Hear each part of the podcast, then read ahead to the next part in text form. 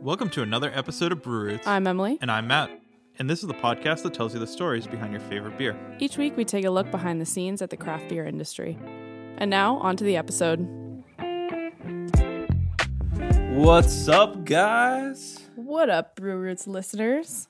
Yeah, what up, Brew Roots listeners?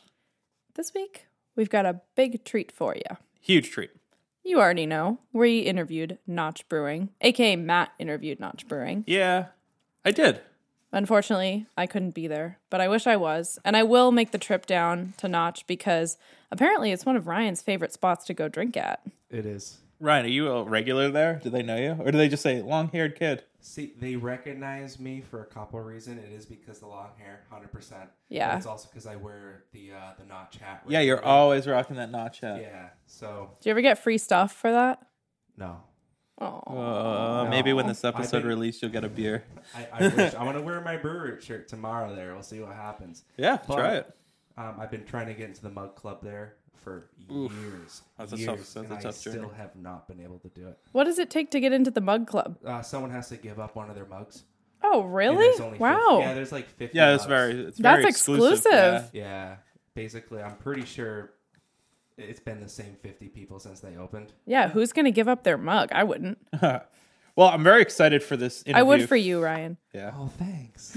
I am very excited for this interview because uh, Chris is is a no bullshit kind of guy.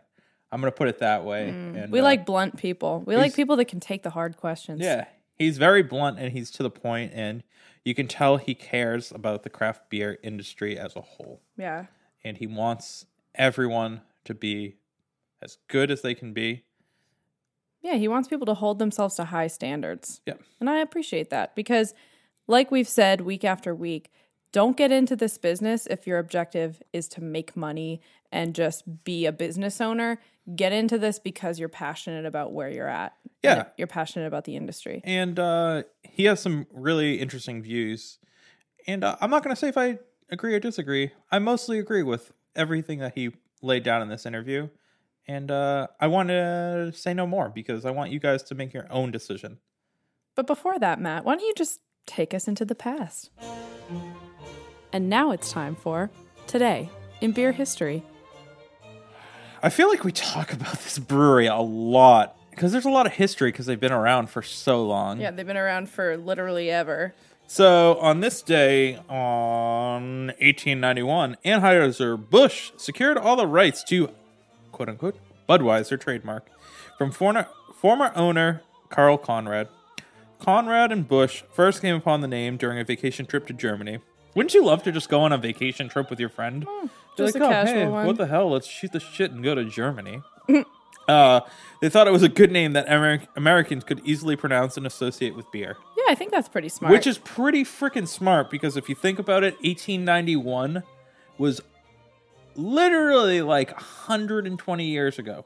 And yeah, they were like, and it's still, very relevant. That Budweiser. word. And like, I don't even think of Budweiser as a German name, right? I just think of it as like, if you were to say Budweiser and do like word association, I think I would Ryan. associate with America. Ryan, Budweiser, word association, go. America. Horses. Answer was beer, but hey, whatever. wrong. Uh, wrong. Wrong. Shut up, Ryan. I mean, honestly, I can, I can see that though. I mean, wiser, right? Half a Y. Visor. Half a Weizen? Yeah. Yeah, Yeah. That- I, I can Budweiser. see it. Yeah, I just think that uh that's pretty like cool foresight that these two gentlemen knew that in the future like people would still be. We should also mention that thanks to Greg Smith, PhD, the mm. beer fact for today technically was so bad that we had to go two days in the into the future. for the beer fact of this Yeah. Sunday. So hopefully you guys aren't too bent out of shape about that one, but we want to bring you the highest quality content on the Brew Roots podcast, and we couldn't possibly read the three beer facts or the three beer history points that were for today because they were literally that bad. They were just oh, Idaho Brewing Company opened. Like nobody Not ate- even that. Be like Idaho Brewing Company farted into a jar. Yeah. On this day. No, literally one of them was like um we intro this so and so brewery introduced barley wine for the first time. And we're like, that's not even a beer fact. Yeah. Cool. That's awesome. Thanks, Greg Smith. I can't wait till Greg Smith writes an ya. amended version next year and he's like, so and so brewery made a brute IPA. And then nobody can care. Yeah, I'm looking forward to the uh, abridged second edition of this book. But do you know what I'm mostly looking forward to, Emily? This year's, this week's, fuck. yeah, I mean, I, I wish that it was every week that I was getting a new shirt from Shirts on Tap. But wait, don't you wish it was every month, Matt? It is every month. Funny story. So uh, every month you can sign up for subscription service, and us millennials, we love subscription services. yeah, we get our reason. tampons and our uh, Yeah, great makeup example. Yeah. and our yoga mats, and don't forget your brewery T-shirts. Yeah, yeah, You can get those delivered every month too with shirts on tap. How can we do that for five dollars though? So, you know what's funny, Matt? Brew Roots has an exclusive discount.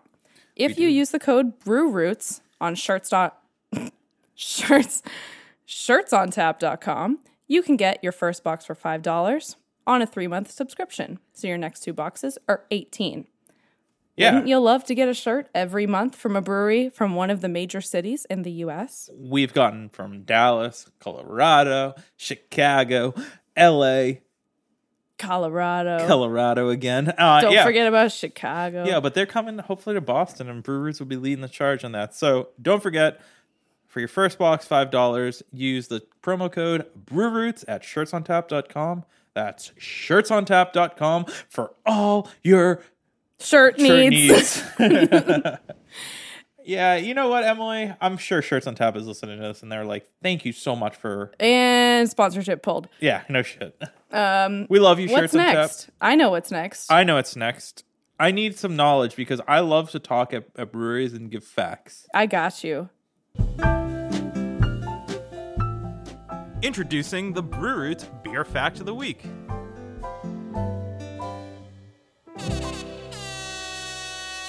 I always forget that that's there. So, the Brew Roots beer fact of the week is one that I chose personally because I'm a huge fan of the Pilsner. I don't think it gets much attention. I really think that we need to talk about Pilsners What's so funny, Emily? more.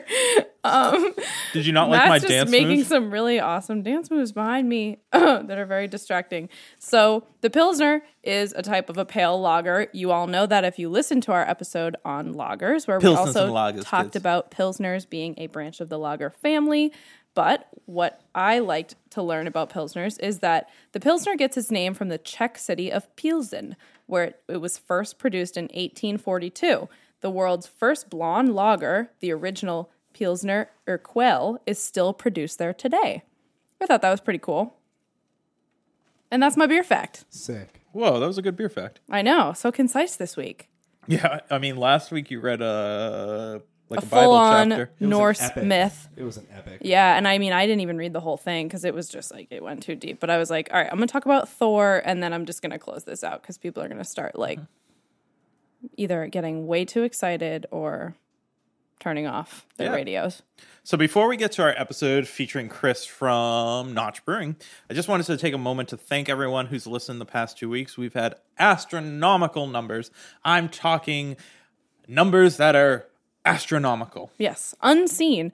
And the last thing that I should say, just on that note, is that if you're not already following us on social media, be sure to follow us on Facebook, Twitter, and Instagram at Brew Roots. If you have episode suggestions, comments, or insults from Matt specifically or Ryan, you can send emails to info at brewroots.com, and we are happy to hear your feedback. A lot of the feedback that we got last year was on the sound quality, and we did a lot of work to improve that. Thanks to Ryan, especially, for helping us out with that and lots of other ideas around content that we've applied to 2019. So keep them coming. Yeah, and if you've liked what you hear, please hit us up at our very public email, like Emily said, info at brewroots.com. Thank you, Matt. Yeah, I don't know. I just like to repeat things because we like getting feedback. It's like a cool, it's a cool thing. I think we also have ADHD, but that's chill. We'll discuss that with our physicians. Yes. On to the episode. Cheers. All right, we're live. Well, not live. Oh, Yes. here we go. All right, we are here in cold Salem, Massachusetts. That doesn't mean it's not warm where we're, we are right now, though. I'm here at Notch Brewery in Salem, Massachusetts. One of my personal favorites, actually. Not to put a personal bias on it, but I'm here with Chris. Chris Lohring. How are you? I'm doing great. Did I say your last name correctly? Lohring? Yeah. Yeah, good. There used to be a umlaut over it, and I think that went away during the uh, First World War. Oh gosh, happens. It happens.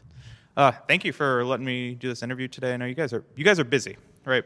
We've been chasing after you for a while, and I said to you, it's not that you didn't want to do the interview; it's just you've been busy. I had good intentions every time I got the email, and it just never came to fruition. So, um, yeah, you got me now. So, got you now. I'm looking forward to it. So, we ask this question every episode. Your role here at Notch and your first memory of beer.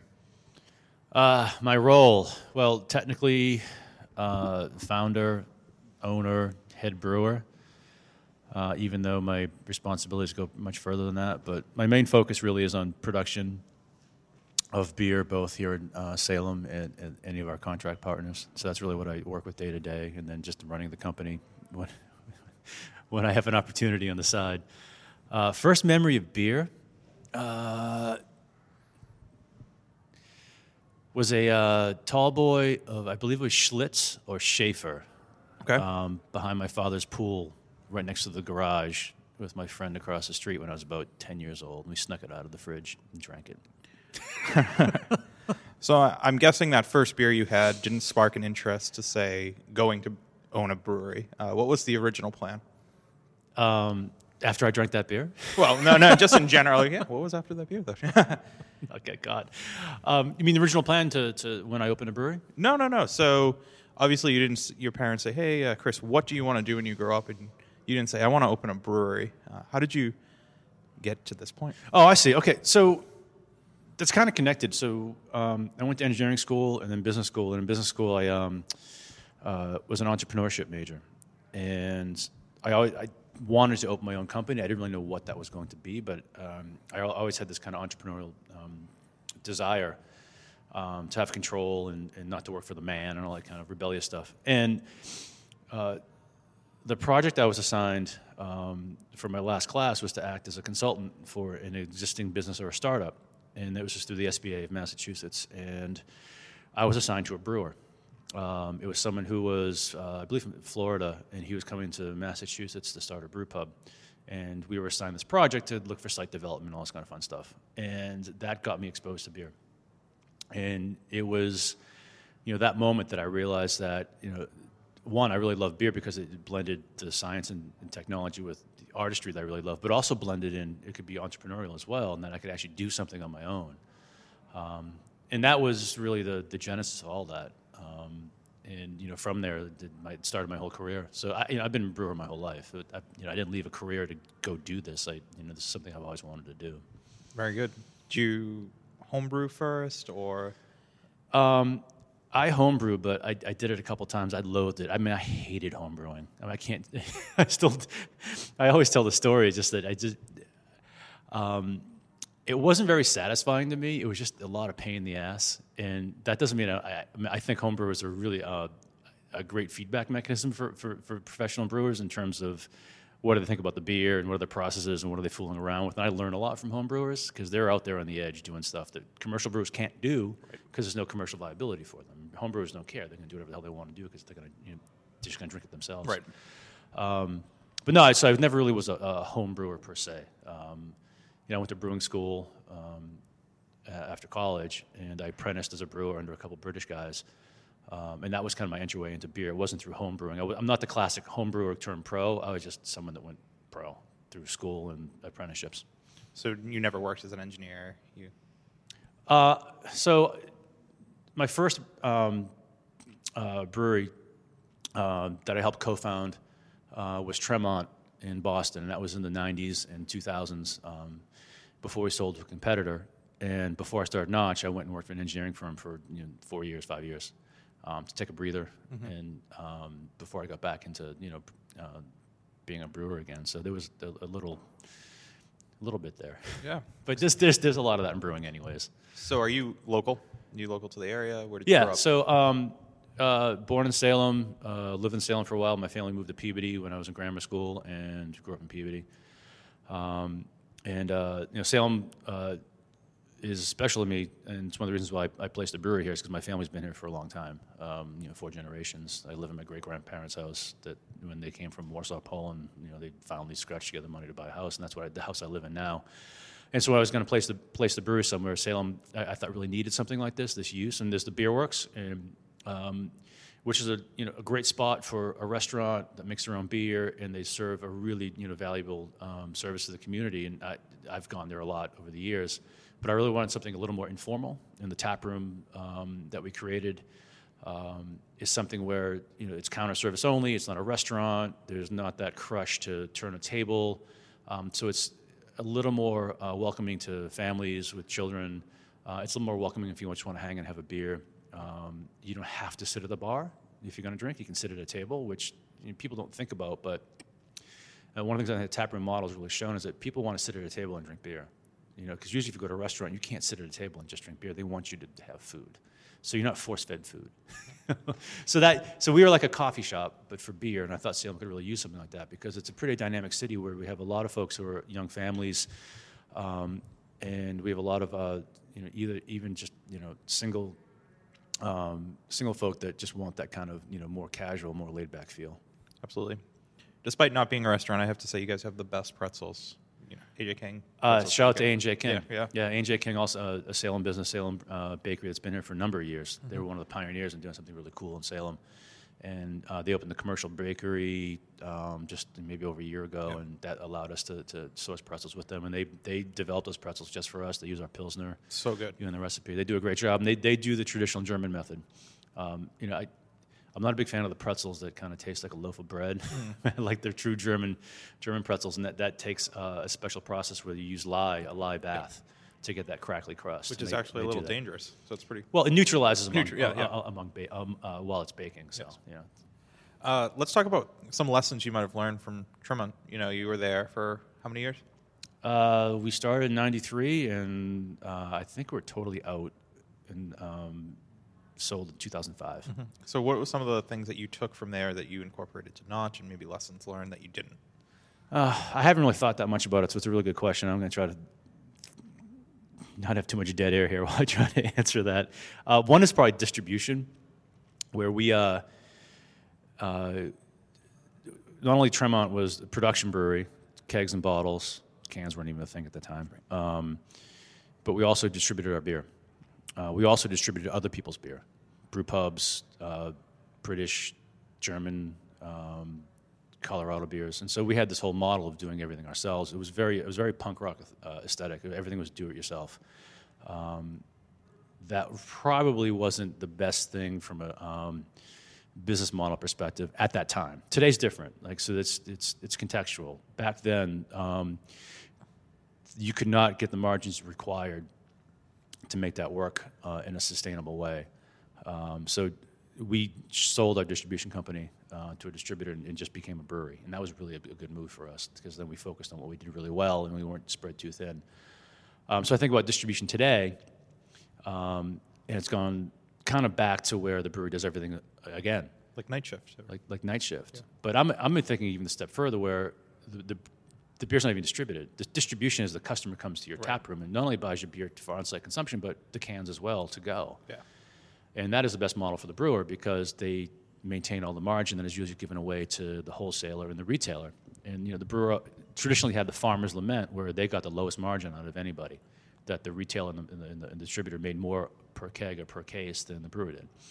Um, that is supposed to be made up with scale, but small brewers don't have scale. So that, that model is really not um, beneficial to, to the brewer. So, you know, fast forward to today, um, you know, with Notch, I started the distribution model, but I knew right, I knew you know, very soon on that I really wanted to get to the model where we were able to sell direct to the consumer in some fashion, so we could you know maintain some of that margin and, and have um, you know a solid business and, and be profitable. Um, you know, in, am I on a tangent? you know? No, this is great. No, this is great. because I'm still thinking about your question. There's, there's, there's, there's a lot to dig in there. Um, you, know, it, you know, back in the '90s, um, w- there there wasn't um, the ability to charge as much as you needed. Right? There was like you could only charge maybe you know hundred dollars a keg, and Bud was fifty, and so there was a there was a, a relative cost thing going on. Where today is, I mean, you see sixtels of beer selling for 300 bucks. You know, so you can do a distribution model that way, but it, it's insane. Um, but there's a consumer that's willing to, to look at beer as a luxury product and not as a you know beverage of the working man. And so that that's kind of allowed a lot of breweries to still use the distribution model. Something that Notch has done though is you guys, for example, like Left of the Dial is a very affordable beer, and that's widely available. Well, I appreciate that because I'm not sure we ever get recognition for it, and that's one of the reasons I went the contract model to start. Is that when I started Notch, there was a couple things I, I thought about. One was that I wanted my beer to be affordable because it's session beer. You know, the history of session beer is, is, is born of workers' beer, um, and that price point was really important to me. That I didn't want this to be the beer of kings. That you know, this wasn't going to be served in a chalice, chalice and, and a stemmed glassware. When this wasn't going to be for contemplative nights of, you know, evaluating this beer. It was just made. And those beers have, have their place. This beer was for everyday drinking, um, and so that price point had to reflect that. Um, so I couldn't do that if I started day one producing my own beer because we'd never have the scale to do that. That you know, our 12 pack of, of 12 ounce cans would have been 30 bucks to the consumer. No one's buying that. You know, for us to have have have profit. Um, and I wasn't going to build a brewery around a concept of session beer in 2010 when no one even knew what session beer was, or no one even was making beers of modest alcohol. Everyone was doing you know double IPAs and imperial stouts and bombers, and selling them for seven bucks in a 22 ounce format. And I was like, oh, that's hard to compete against. And that doesn't even exist anymore. No, it's almost. gone. Yeah. You know, in- in- there's For the brew- better. I mean, it- in my it's for the better, but some breweries went away because of that, because Yeah. that, that model changed and they didn't change with it. Um, yeah, so so so Notch was a contract brand because of the price point, like you talked about. I wanted that to be affordable beer, um, and so in Salem we produce about ten percent of our beer here, um, and ninety percent is still at a contract level because the scale is required to make that affordable. Um, so at Two Roads, you know, I think they do about 250,000 barrels a year, and there's 10 other brewers there, and we all share the resources so the beer can be uh, as good as it can be um, and consistent as it can be at the price point it is because we all share at that, at that scale. Um, and you know, I'm not sure we're going to go away from that anytime soon. Yep. Well, consistency is an important thing, for sure. And I can say from, Is it? I would say so. I don't. I'm starting to question that. Is it just because you see other people not being consistent? Yeah. or- Oh, God, yeah. Yeah. God, yeah. Um, and I'm not saying that from a standpoint of that's good or bad. I mean, I, we're seeing beer become more like wine, not only in price point Right. and scarcity and perceived value, but in, well, this is batch to batch variance. Uh, and some consumers embrace that, and some brewers want the batch to batch variance. And not that it, I'm not saying it's not their intent. Uh, maybe they, maybe it is their intent and they can't execute, but that's a whole other conversation. I'm trying to be positive with this one. and That Right. you know, some brewers say, hey, you know, this year's different. This is what we did. And someone's like, wow, I can pick that out. That's cool. So, I think consistency consistency is important for a certain segment of the consumer base that still doesn't look at beer like wine. They look at it like I'm going to walk into you know whatever Total Wine, Kappy's, and I want this 12 pack to be exactly the way it was before. So yeah, so we have to be consistent. I, I think that you know what I call the fridge beer, the go-to, the one that you always want to have uh, reli- have reli- reliability around because you, you know what the flavor profile is. Yeah, that has to be consistent. And we're, and we're that beer. So, it was Notch in existence before the tap room? Yeah. It was. So, talk about that process of opening the tap room. When did you get to a point where you said, our beer's kind of taken off. We need to move into the future or, or be left behind? So Notch started 2010. We really got traction and feet underneath us around 2013 with the release of cans and 12 packs. And then it was at that point I started looking for a tap room site. And Salem was my first um, first city I was looking at. And I really, I, there's not a lot of commercial property in Salem. Uh, it's a hot market, so if there's commercial property, it usually gets turned into a condo complex. Um, you know, if you're looking like an old ga- cool gas station, that's not maintaining its structure. That's going to become like you know a four-story you know condo complex. It's a lot like Somerville. Um, there's just a lot of desire for you know housing and affordable housing. Um, so you don't have a lot of these legacy structures of cool warehouses that you know can be uh, purposed for for, uh, for breweries. So I, I, I didn't really find anything. So I started looking all over the place. Um, but I came back to Salem um, in my search, and we were able to find this property here in, on the South River uh, that feeds Salem Harbor, right downtown. That basically was an old, you know, uh, automobile showroom. You know, brick and structure and concrete floors and 20 foot ceilings, and that, I can't believe we found that here. Um, so we- we were quite fortunate to be able to do that. So there were a couple things I wanted in our tap room brewing. Um, one was obviously the, the ability to, to brew beer uh, without um, too many pains. You know, so we have proper floor, floor height, uh, ceiling heights, and all that kind of good stuff. Um, but also, I wanted outdoor space. Uh, and outdoor space was a major driver for me because I, I love going to Europe, uh, Germany, Czech Republic Beer gardens. beer gardens, and I'm highly influenced. I, I'm not really influenced by American American. I'm influenced by American brewers, but not the way that the beer is served by retailers. I mean, we're pretty much a saloon bar culture, which is cool, you know. But I like I like light, drinking beer outside, and growing up in the Boston area, mean, you. It wasn't until recently you could that you could serve a beer, or you know, alcoholic beverage outside unless the food was involved. I mean, they're really Puritan things that just hung on. And so for me, um, outdoor space was imperative because I wanted to bring uh, the beer garden culture to Boston um, and, and, and, and uh, attached to the tap room. And people probably listening to me today saying, well, that's everywhere. In 2014, wasn't. it was nowhere. I mean, nowhere.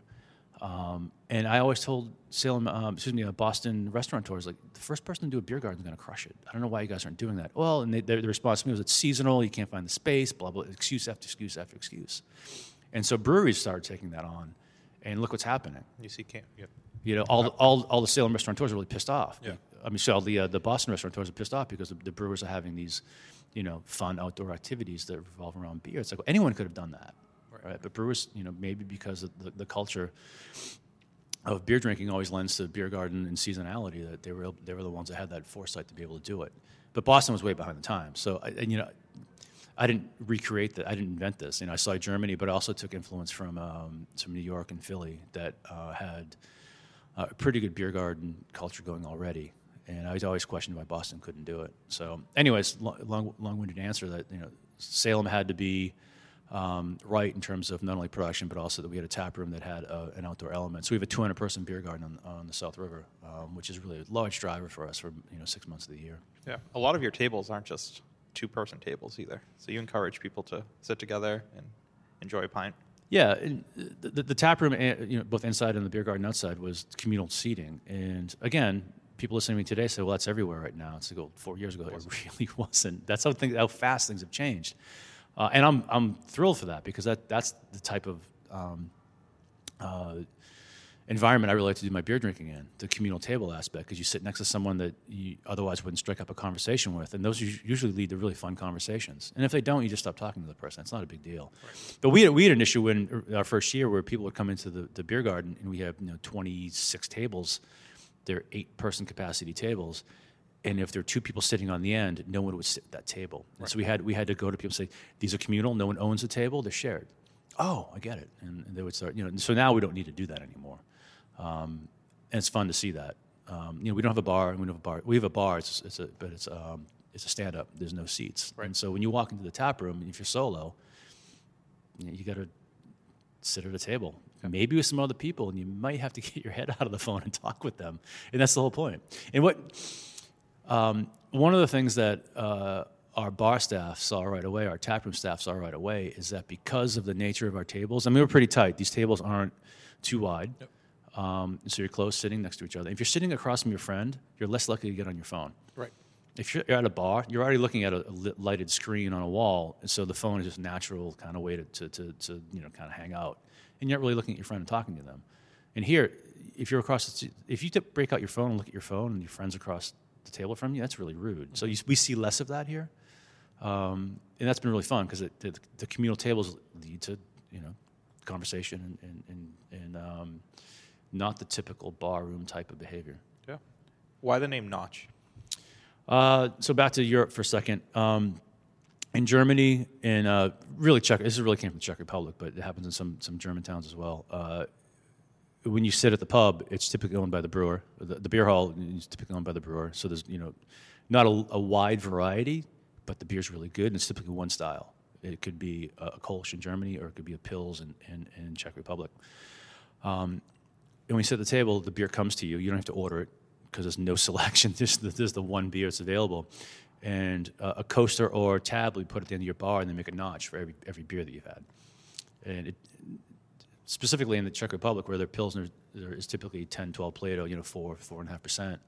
Um, those beers keep coming, um, and there's many notches on that on that you know tab or coaster by the end of the end of the round, um, or end of the session, I should say. And so that, that kind of was like the the um, subtle way to to talk about session beer that wasn't so In your over- face.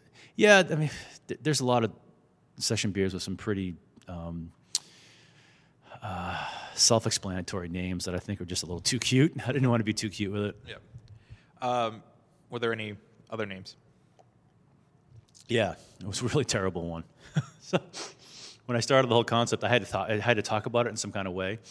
Uh, so I talked to people about you know, well, I'm going to build a brewery around the or a brand around session beer, and uh, so in England they make barley wine that's of a high strength, and in the brewery, um, the runnings will, will be cut off at a certain density, and those runnings then go to a separate beer because you don't want to dilute the strong beer, and that goes to a small beer.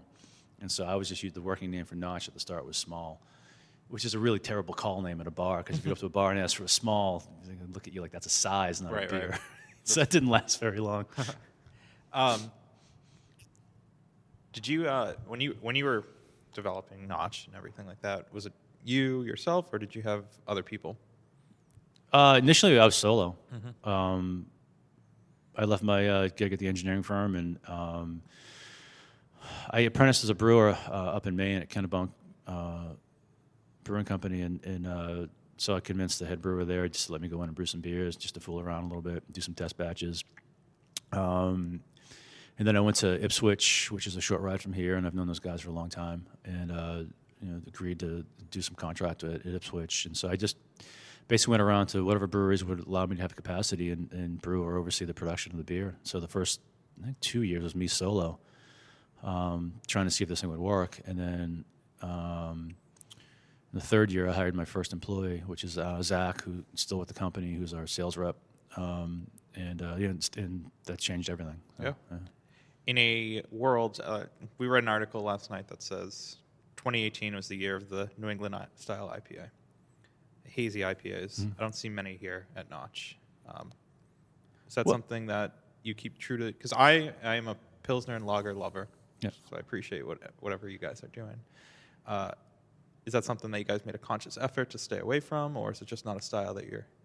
Uh, I mean, not at all, really. So, in the tap room, we typically have, have a couple of themes, and there's always additional beers below that. But those are kind of like one-offs that filter through. Like right now, we have a Scottish sweet stout, which is kind of an outlier. We don't do a lot of that, but we we do these kind of you know once in a while beers that are, are very different than our core.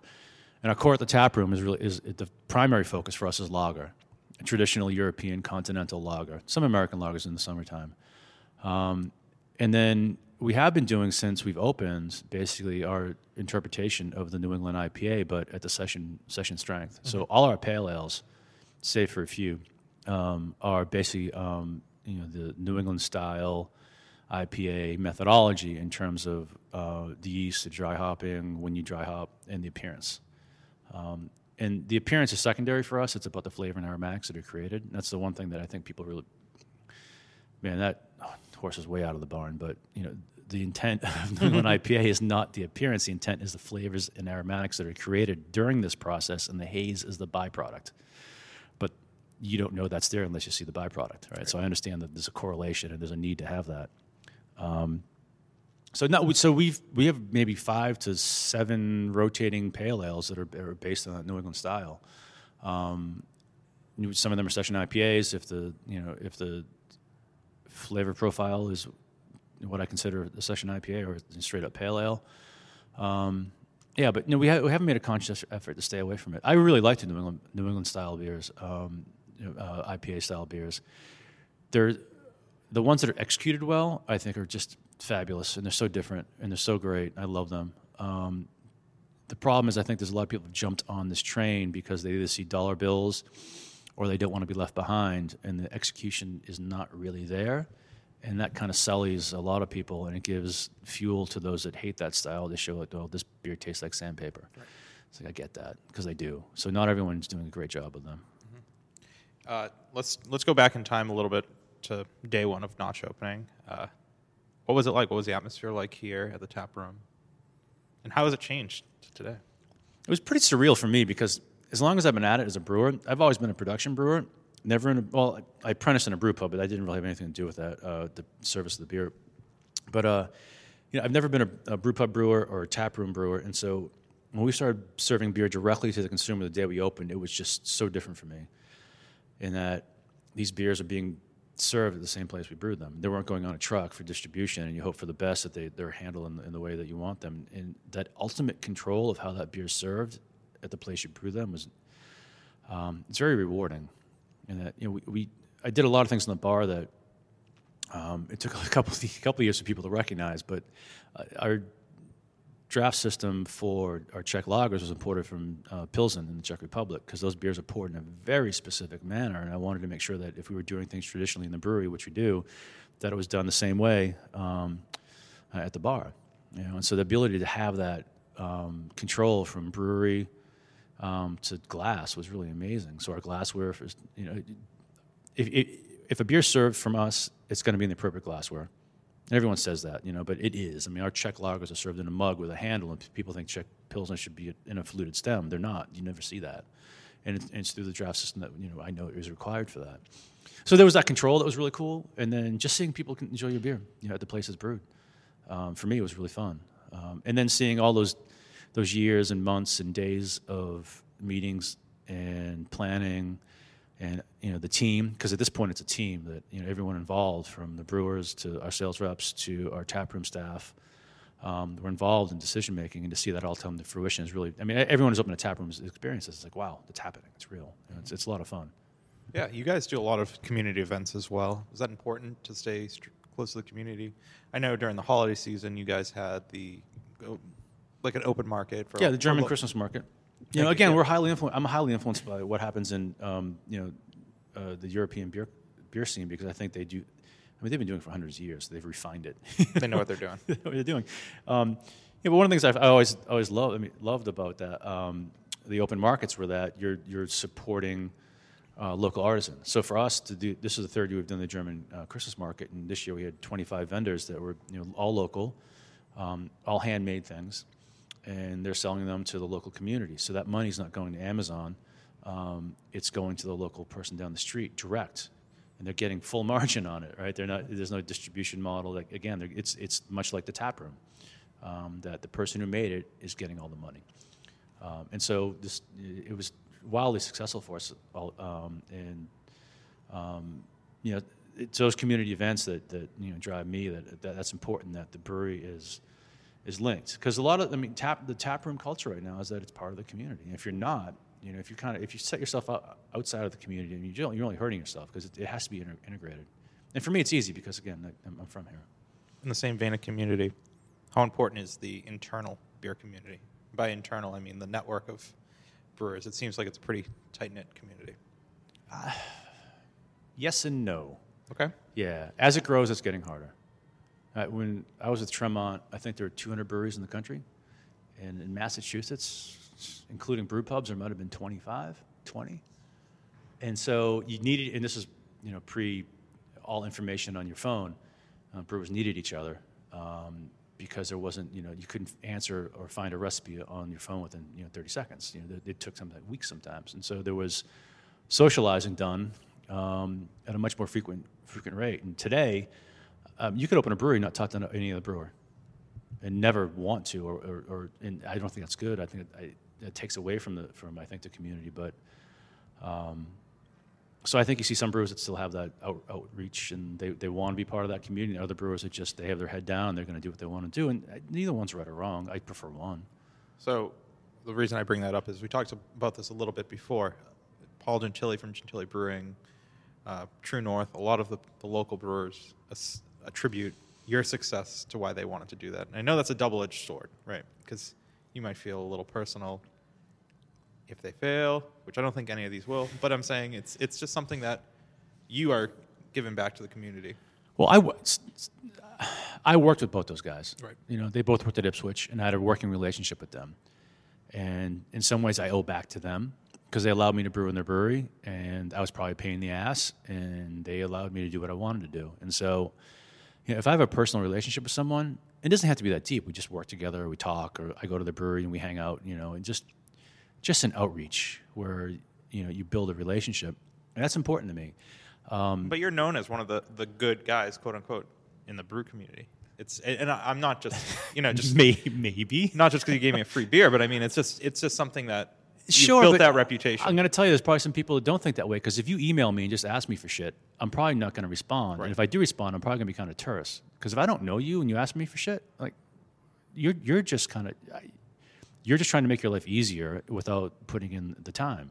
If you come down and have a beer and hang out, and then you ask me, you send me that same email, I'm like, yeah, cool, here you go. Um, I mean, yesterday the guys from um, Old Planters emailed me right. and um, we've just built up a rapport over a couple of years. They're a contract brewer at Ipswich, and now they're building a brewery in Beverly. And they asked about the glycol chiller, and my response was very short. I don't think there's even capitalization or punctuation in it, but I told them everything they needed to know within 30 seconds because I like those guys. Right. All right. Um, if that was a brewer that did the same thing and, and I didn't know, just we all have you know, a finite amount of time in the day, and Agreed. You know, it's just not going to do that. So I mean, I don't want to sound negative about it. Um, I do wish there was a little bit more community among brewers. Sometimes I think I think we've gotten away from that a little bit. Okay, that's fair. That's fair. Um, so Salem as a community, you're very involved in the Salem community. What's next for Notch? Oh Jesus! Um, sometimes I can't think about the following day. I wake up and think like, what was my schedule look like? Uh, well, at least for us, we just finished a um, uh, expansion project for production, not for the tap room, for production. So we uh, doubled the size of the brewery, double uh, more than probably tripled the size of our um, capacity here in terms of making beer. And you're on what barrel system? How? it's just a ten barrel system. barrel. Well, we can we can kettle ups 14 barrels. We typically yield you know just over 10 barrels you know per batch, depending what we're brewing. And so uh, that allows us to do uh, more mobile canning. And so we started mobile canning here before we even did the expansion, which was insane because we're, we were very tight. But now this frees us up to do uh, much more, um, you know, one-offs or, or continuous beers from from from uh, from Notch. So uh, we're excited to do that.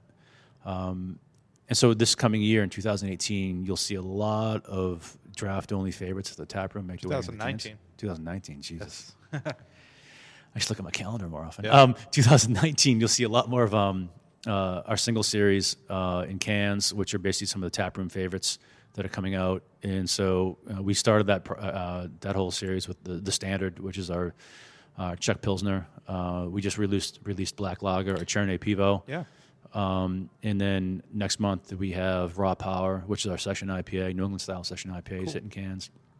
And then we'll probably get back to the standard. The standard was really well received, and that's my baby, so I'm really happy about that one. Um, Yeah. so, and then we also have this other. We're doing a side project. So after basically nine years of producing only session beer, uh, we're doing uh, what's called the Vol Vol project. Vol is German for full strength, so not necessarily str- necessarily strong, but it's full strength, not session. Um, that came about for a couple of reasons. One is that we were doing a couple fest beers that were uh, not session strength, but we still wanted to brew them for these festivals, and I was uncomfortable.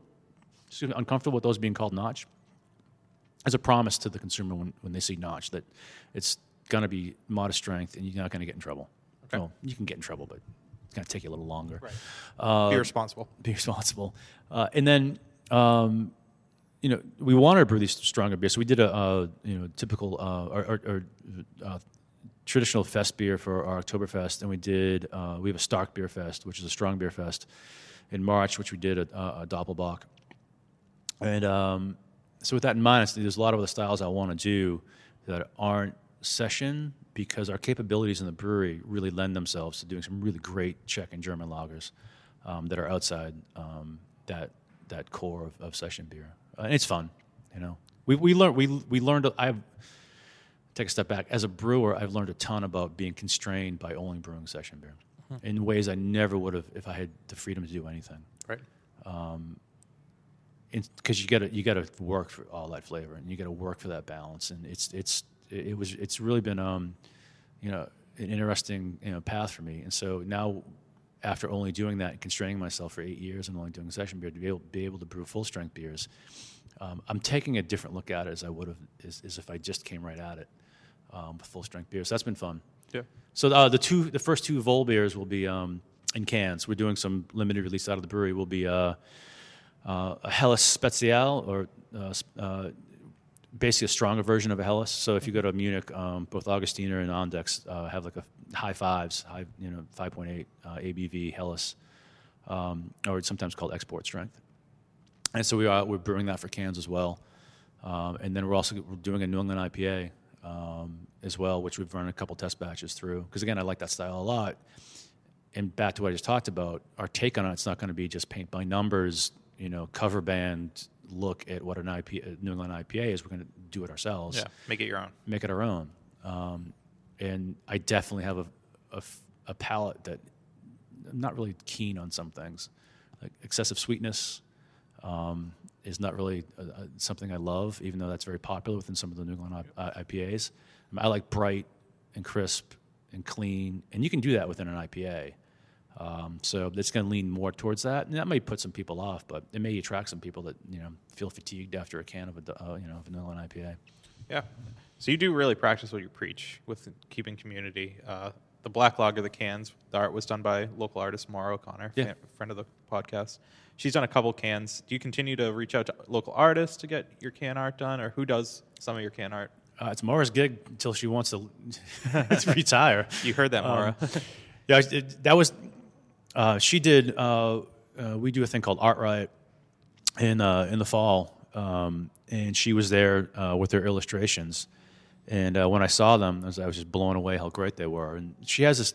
She can do this real sinister thing with some of the animals she, she draws, which it was it was twisted in all the great ways. yeah, and she is like n- no taller than five two, and like the sweetest girl in the world. Like, yeah. Yeah, so that coming from her is really cool. Um, so, uh, so now with the single series and the cans coming out of Salem, was only appropriate that we use something local for the for those illustrations. And uh, the raw power can is really really cool. Uh, I won't give it away. Um, yeah, so that's that, that's part of it. You know that we're doing that. The the the, the brand itself is uh, a friend of mine owns a, a uh, marketing branding firm in Boston. They're local, and so he's he's been doing he's been doing the brand since um, since we started. Yeah. The beer that Notch is most known for is That's a good question. Probably left of the dial. okay. it's our number one seller. Left of the dial in 12 packs is just a beast. Um, uh, you know, and then, uh, but if on premise or you know, bars and restaurants, it's probably pils, Okay. session pils, um, which the, it predates Left of the Dial. Pils has been around for you know seven plus years and came out when a time when pils were not popular. Like everyone, every you know hazy IPA brewer was putting out some kind of pils or lager, probably because they want something to drink at the end of their shift. Right. That's my my my assumption. Um, but uh, you know, we came out with that way ahead of everyone. Um, I mean, Victory had you know pils in the market, obviously, and I think um, a lot of the Pennsylvania brewers did. Um, but there was nobody really local pushing that, and we focused on that. And so we have a lot of draft lines uh, for pils uh, in town, and um, so I think we might be known for that, you know, equally depending on the customer. Well, let's get to know you a little bit more. Uh, what's in your fridge at home? Oh Jesus, um, Bissell Brothers, those guys love to visit us, and so for some reason I always have a healthy amount of That's Bissell awesome. That's Brothers a in my fridge. Um, I have the collaboration brew we did in Manchester, UK, with Cloudwater. Cool. Uh, they sent us a case, and we actually had a keg on, on draft for basically a day. Um, I got a 12 pack of pils, Notch pils. I got Jack's Abbey post shift Pilsner. I have some mislabeled Cherney Pivo Black Lager. and that's it. Sounds good. Do you have a guilty pleasure beer? Oh shit, I got a lot. My guilty pleasure, probably most, um, are just cold American pale lagers. Okay. Um, High Life, Bud, Pabst. But ice cold. Yeah, yeah, appropriate, appropriate cold. Yeah. It doesn't have to be have icicles on it. It doesn't have to be in a chilled glass. And I think about those beers differently than I think than some consumers. And some people, I, I some I, some people hear me say that and they're like, "You're a brewer. Like, don't you have standards?" Like, well, I don't think of those as beers per se the way I want to brew them or drink or, or like consume them at, at Notch. I think about them as something else. It's a totally different experience. It's refreshment. It's cold. Um, that's it. It's it's just. But some people just can't get their head around that. Yeah. But for me, that's a, that's that's a that's a guilty pleasure.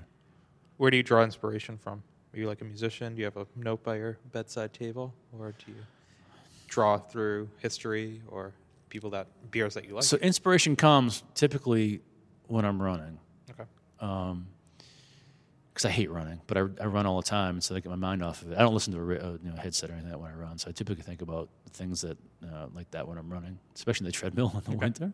But the inspiration typically comes from you know, I said music's a big one, um, and then um, you know what brewers are doing. Um, again, I go back to Europe and a lot of my inspiration, what's happening there, but I still take a lot of inspiration for what's happening um, you know, in New England. Again, I, I- I think the New England IPA is, is really just a revolutionary you know, shift in um, what it means to be a beer in terms of appearance and texture and flavor and all that.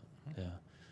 Um, and I, I, I used to use this phrase all the time. I haven't thought about it in a while, but there's, um, uh, there's uh, there was a band in Boston, uh, Morphine, and um, Mark Sandman, uh, rest in peace, uh, was it was their bass player and lead, and extremely talented guy, talented musician, and he played a bass with two strings.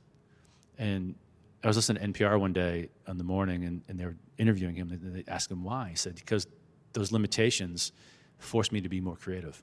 If you had given me a six-string bass, it'd just be masturbatory. It'd just be I'd be it, there'd be no cohesion to it. It'd just be I'd be all over the place. Where two strings forces me to get the most out of it. And I think that way about session beers. Like you're, you know, if given any given anything, yeah, you probably wouldn't work as hard to to to get those flavors or have that creativity. So that was that always sticks in the back of my head. Like limitation always breeds to some kind some type of innovation.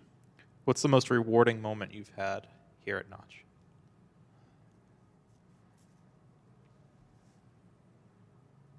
I don't know. It's not a moment. It's this is on repeat every Friday, and you may catch it because this is Friday afternoon. Uh, we have two gentlemen that come in, both retired, in their seventies, like clockwork, and they sit across from each other, no phones. Well, they don't even own- own cell phones, but no phones, and they drink half liter after half liter and just talk to each other. No newspaper. There's no television here, and they love it so much they keep coming. So we've that's rewarding because we've created an environment that is special to these guys. And both these guys um, are incredibly traveled and smart, but are salt of the earth. So we're doing something right, you know, because to me, like that's what I want to be when I'm these guys. You know, when I'm their age, I'd hope to have find that same that same spot where I can, you know, go meet my friend and talk for three hours over beers every single week. Mm-hmm. What are you most proud of?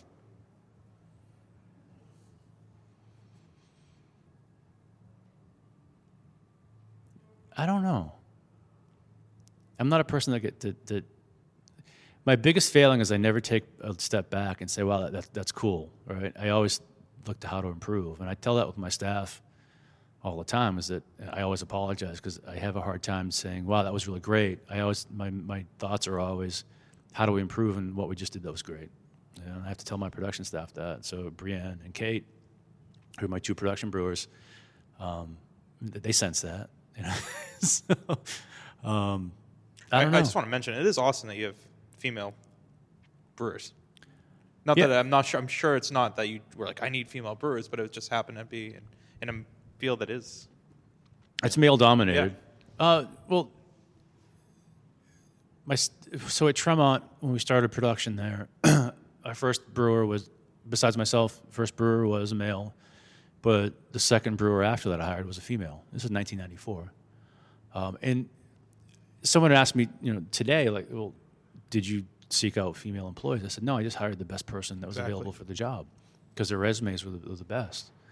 Uh, Brienne um, has been a production brewer for over five years. Um, she's constantly going back for uh, professional development, um, you know, schooling. Um, so she's our production manager now, and she's she's an amazing talent. And then Kate, uh, biochemist from uh, University of Vermont. She runs our QC program. Is now getting into production brew. She always worked in a lab. She didn't, didn't do production brewing, so now she's getting into production brewing. Um, and they were the best two candidates out there. Uh, and I've had a lot of people knock on the door saying they want to get in, but no one was better than those two. Yeah, that's awesome. So thank you so much, Chris, for taking some time out of your day. You guys are really busy here, so I do appreciate it. It's, no, this is great. I'm sorry it took so long. No, no, no, no. That's not a. That's not a. I'm glad that we got this this going. Um, where are we located in Salem, so we can have some of our listeners? So uh, 283 Rear Derby Street, so we're in the back of the building. Uh, it's right downtown um, at, the, at the intersection of uh, Derby and Congress, uh, across the street from Pickering Wharf.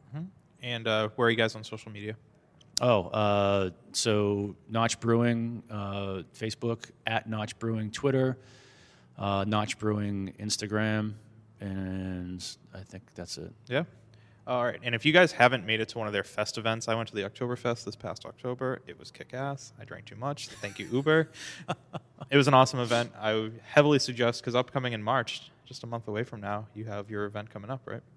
Uh, yeah, so we have a Stark Beer Fest at the uh, end of March, um, which will that's a fun event because we get out the loggerhead, which is the iron pole that we put into a live fire and then stick into your doppelbock for a foaming adventure. so that's a good one. Yeah. Excellent. Well, thank you so much, Chris, for taking some Thanks time. Thanks for having me. I really No appreciate problem. it. And we'll catch you sometime soon. All right, keep up the good work. Thanks.